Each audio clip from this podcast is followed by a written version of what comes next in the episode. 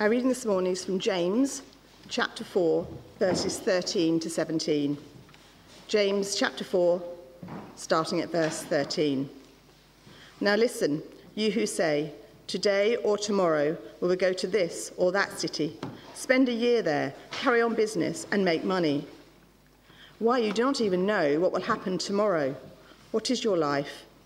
You are a mist that appears for a little while and then vanishes. Instead, you ought to say, If it is the Lord's will, we will live and do this or that. As it is, you boast in your arrogant schemes. All such boasting is evil. If anyone then knows the good they ought to do and doesn't do it, it is sin for them.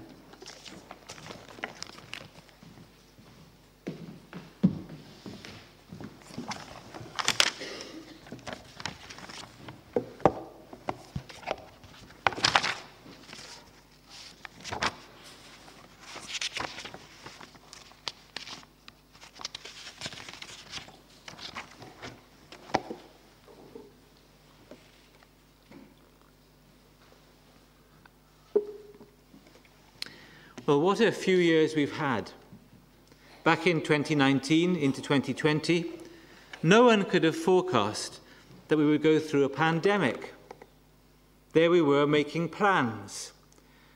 We had various plans as a church.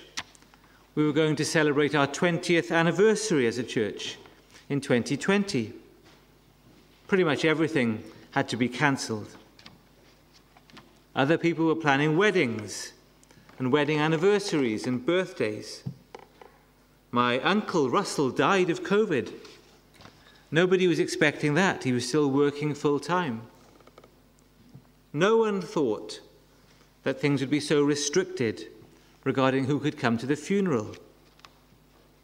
And so we could go on. And all of this makes the point of James 4:13 to 17, verse 14 especially. You do not even know what will happen tomorrow. William Ernest Henley was a 19th century atheist. When he was 12, he had his left leg amputated below the knee. He was the inspiration behind Long John Silver in Treasure Island. But Henley was a poet, not a pirate, the editor of a literary magazine. Perhaps his best known poem is Invictus. It means unconquered.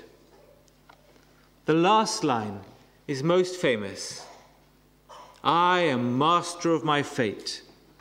I am the captain of my soul. We love to think that. Barack Obama read these lines at Nelson Mandela's funeral.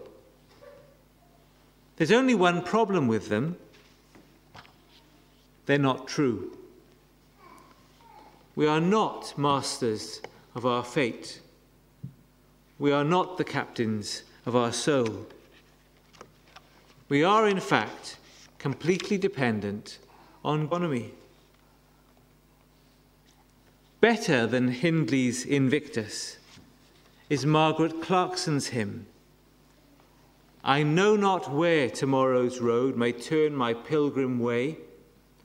I may not taste its joy or care, nor see beyond today. But this I know my Father plans the path I cannot see. He knows each turn, each hill and dale, and He will walk with me. This is our hope for Zebby and Elodie this morning. We do not know what lies ahead of them. We don't know what trials they may face. But we trust in a Father God who wisely ordains all the events of our lives, the easy and the difficult things, and who can be trusted to take us through life and then one day into heaven. Three things to say from James chapter 4. James is the brother of Jesus, he's the leader of the church in Jerusalem. He's writing to Christians who are scattered among the nations. Three things to say don't be arrogant, appreciate life is short, and commit all your plans to God. Firstly, then, don't be arrogant. Verses 13, 14, and 16. Verse 16 As it is, you boast in your arrogant schemes. All such boasting is evil. What is so arrogant about these schemes? It's arrogant to assume that we can make plans without God. The dictionary definition of arrogance is having an exagger- exaggerated sense of one's own importance. We think, I think, I am the master of my fate. I am the captain of my soul. And therefore, verse 13, James says, Now listen, you who say, Today or tomorrow we will go to this or that city, spend a year there, carry on business, and make money. We all make variations on these sort of plans. What do we plan to do this afternoon? What do we plan to do tomorrow? What do we plan for next week? What are our five year plans? It's not wrong to plan, it's not wrong to be prepared, but it is arrogant to assume that we can predict the future without God. Verse 14 Why you do not even know what will happen tomorrow. Arrogant boasting about the future is evil, according to verse 16. Isn't that a bit strong? Why is boasting about the future evil? Well, it's denying God his rightful place. God alone knows the future. God alone controls our destiny. God alone is the master of our fate. God should be the captain of our soul. So, secondly, appreciate that life is short, back in verse 14. Second half of verse 14. What is your life? You are a mist that appears for a while and then vanishes. I'm 48. The last 48 years have gone pretty quickly. The first 25 years of my marriage have flown by. It only seems like yesterday that we were looking after babies. Now we have three grown up children. Life flies by. Life is like the morning mist. It appears for a little while, then it vanishes. I was watching a documentary about Margaret Thatcher the other evening. All the characters in that documentary seemed so important at the time Reagan, Gorbachev, Thatcher herself, the characters from Thatcher's cabinet. Where are they all now? Well, either dead or in extreme old age, most of them. Life just flies by. And all the time, we're hurtling towards an appointment with God, our judge. Please do appreciate the shortness of life.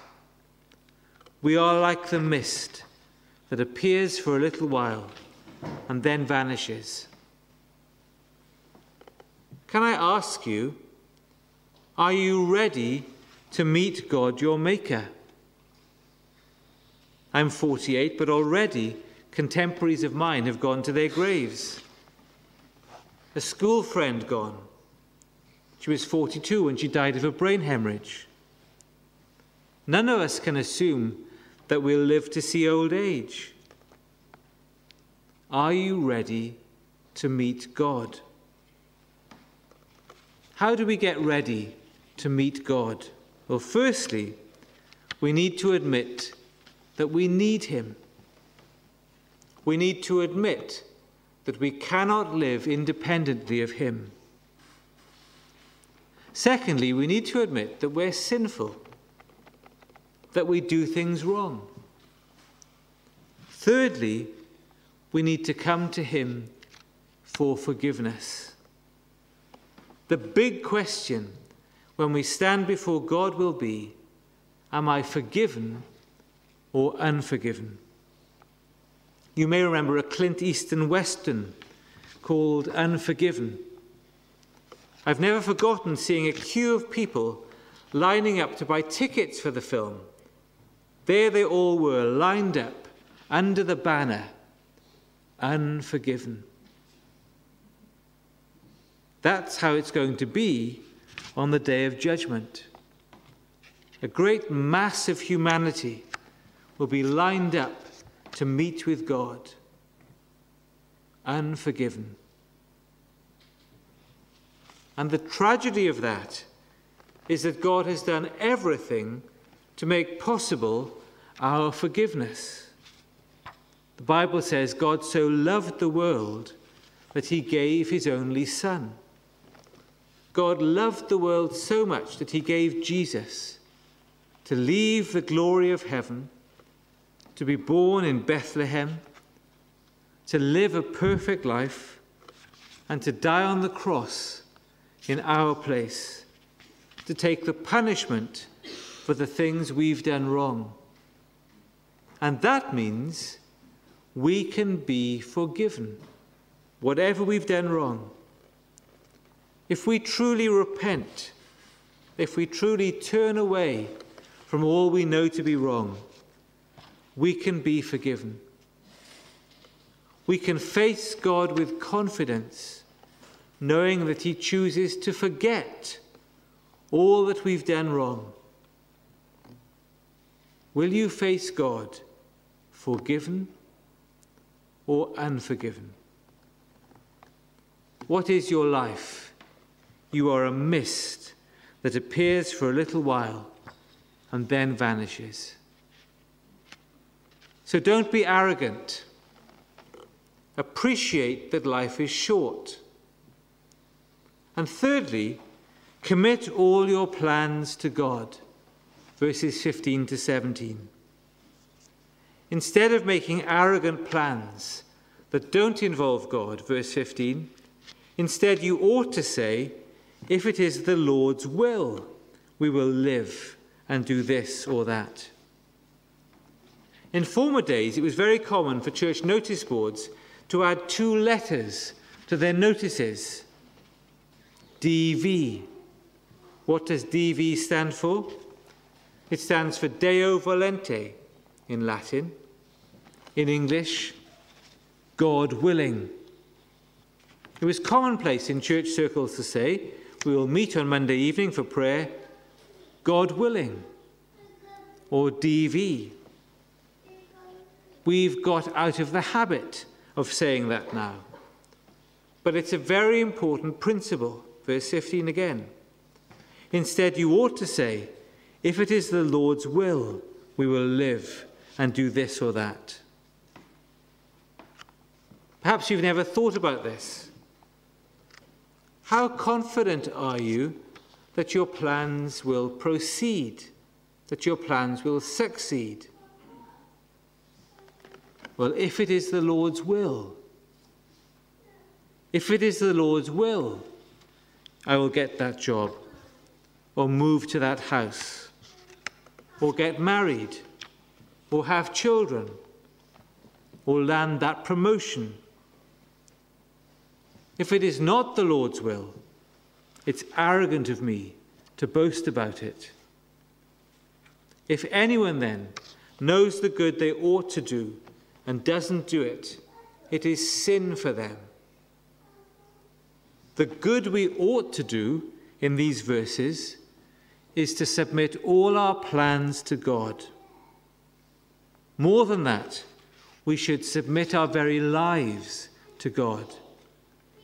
We should freely admit, I am not the master of my fate. I want God to be the captain of my soul. This is the only basis on which we can have confidence for the future. This is our confidence for Elodie and Zebby. Not that everything will go swimmingly for them. There will be difficulties and challenges, but in God's hands, they are secure. They are secure for this life and for eternity. Because even when they die, they'll go to be, God, be with God in heaven. I wonder, has God shown you this morning the good you ought to do? If you don't do that good thing, that's sin for you. Sin is not just the things we do wrong, sin is also the good things we fail to do. Today, if you've heard God's voice, if you've heard Him calling you, and you do not respond, that is sin. And that applies to all the good things God is prompting us to do. If we don't do them, that is sin. The fundamental issue is who is in charge of my life? Is it the God who made me, the God who loved me, the God who gave his Son to die for me? Is he captain of my soul? Or am I stubbornly resisting him? We can do that for a while. We can ignore God.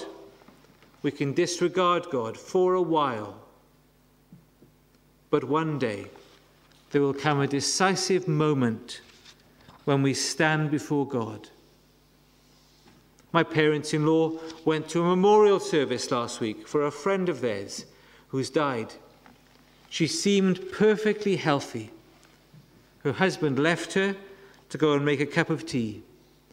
And when he came back, she was dead. There was no chance to say goodbye. She just died suddenly. That could happen to any one of us.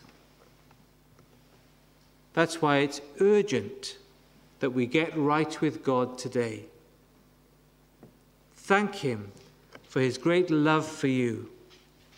Thank Him that He gave Jesus to be your Saviour. Commit your life to Him, to loving Him and serving Him.